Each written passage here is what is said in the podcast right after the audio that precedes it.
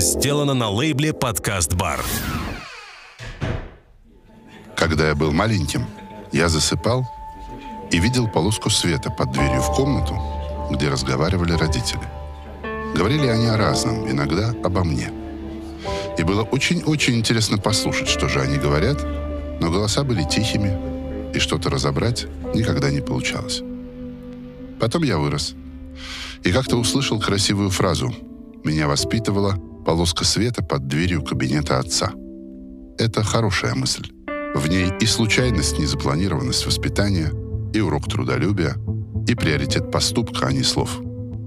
Кто первым высказал эту мысль, непонятно, авторов на удивление много.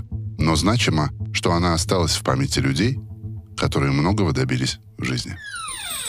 Это подкаст «Полоска света под дверью». Он про самое важное на свете.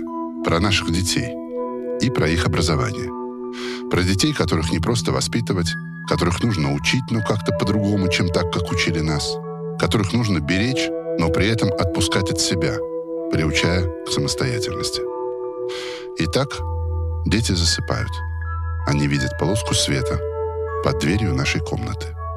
А мы можем о них поговорить.